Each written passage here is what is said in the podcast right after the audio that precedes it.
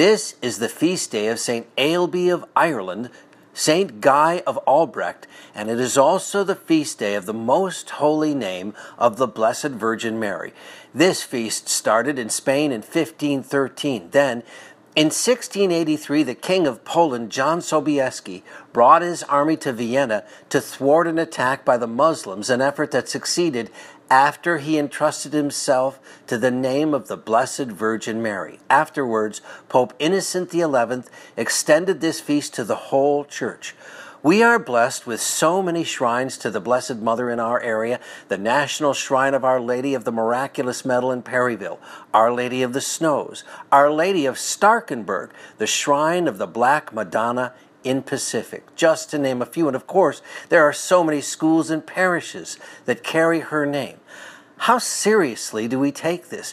Do we name our communities after her, or is she coming to us as she has in so many apparitions, as she does every time we call her name? Holy Spirit, fill the hearts of your faithful ones as we thank the Lord for the gift of the Mother of Jesus and, drawing upon the divine praises, say, Blessed be the name of Jesus.